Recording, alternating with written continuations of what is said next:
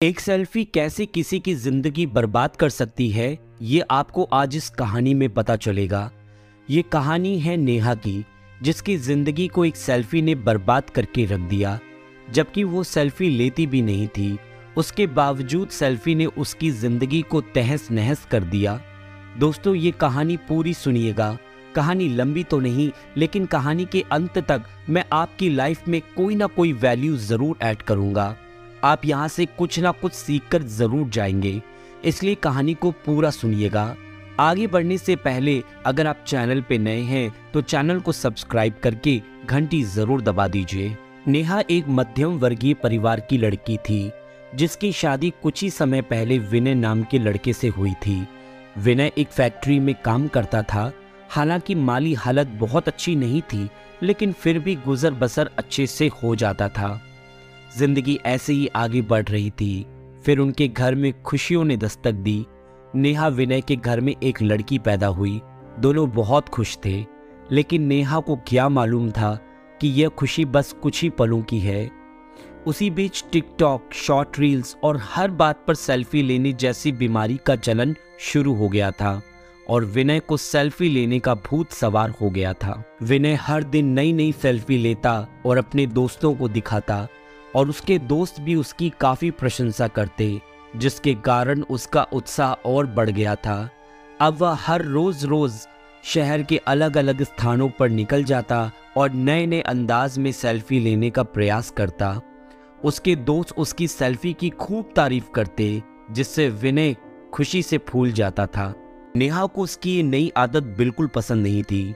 एक दिन जब विनय काम से लौटा तो नेहा ने उससे कहा कि देखो विनय, तुम्हारा ये शहर के अलग अलग कोनों में जाकर के नए नए पोज में सेल्फी लेना मुझे कतई पसंद नहीं है। इससे काम का हर्जा तो हो ही रहा है, और कल को अगर कोई अनहोनी हो गई तो हमारा क्या होगा, कभी सोचा है?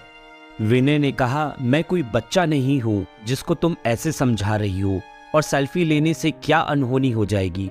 मुझे अपना ख्याल रखना अच्छे से आता है तुम बेकार की चिंता कर रही हो और मेरा भी मूड खराब कर रही हो कह करके विनय अपने कमरे में चला गया। विनय के ऊपर सेल्फी का भूत सवार हो गया था। उस पर दोस्तों की मिल रही वाहवाही आग में घी का काम कर रही थी। हर रोज एक से बढ़कर एक सेल्फी लेना अब उसका शौक बन गया था। वह कभी किसी पेड़ पर चढ़कर तो कभी किसी जंगल में जाकर, किसी पहाड़ या किसी नदी के पास जाकर सेल्फी लेता रहता था। कभी कभी तो किसी हाथी या फिर जिराफ की पीठ पर सवार होकर के भी सेल्फी लेने लगा था। धीरे धीरे उसे सेल्फी की लत लग गई थी। एक दिन नेहा और विनय ने आउट ऑफ़ स्टेशन जाने का प्लान किया। स्टेशन पहुँचे, मगर गाड़ी लेट थी। इसलिए वो लोग प्लेटफॉर्म पर ही वेट करने लगे। वेट करते करते विनय ने अपना फ़ोन निकाला और सेल्फी लेना शुरू कर दिया।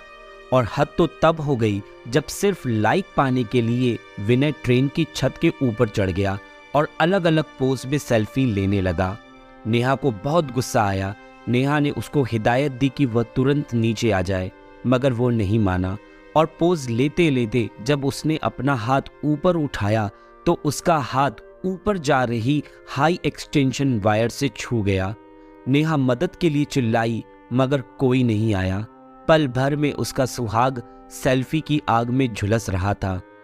विनय की मौत हो चुकी थी। विनय की मौत के बाद पूरे घर की और बेटी की ज़िम्मेदारी नेहा पर आ गई थी।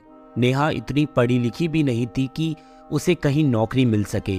इसलिए उसे बहुत दर दर की ठोकरें खाना पड़ा और घर घर जाकर के काम करके अपना गुजर बसर करना पड़ा। सिर्फ़ और सिर्फ़ सेल्फी के कारण उसकी ज़िंदगी तबाह हो गई थी। सेल्फी ने उसको बर्बाद कर दिया था। दोस्तों, देखा आपने, अति हर चीज़ की बुरी होती है। सेल्फी लेना गलत नहीं है, लेकिन हमारे आपके बीच में बहुत से ऐसे लोग हैं जो हर बात की सेल्फी लेते हैं।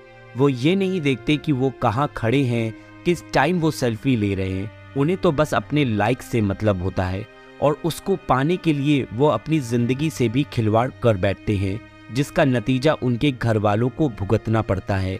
इसलिए हमें ऐसा बिल्कुल भी नहीं करना चाहिए। ये जान सिर्फ़ हमारी नहीं है, इस पर हमारे परिवार का भी अधिकार है। दोस्तों, कैसी लगी आपको ये कहानी? मुझे कमेंट करके ज़रूर बताइएगा। वीडियो को लाइक और शेयर ज़रूर करिएगा। चैनल पे नए हैं तो चैनल को सब्सक्राइब करके घंटी ज़रूर दबाइए। मिलूँगा आपसे एक और कहानी के साथ। जय हिंद।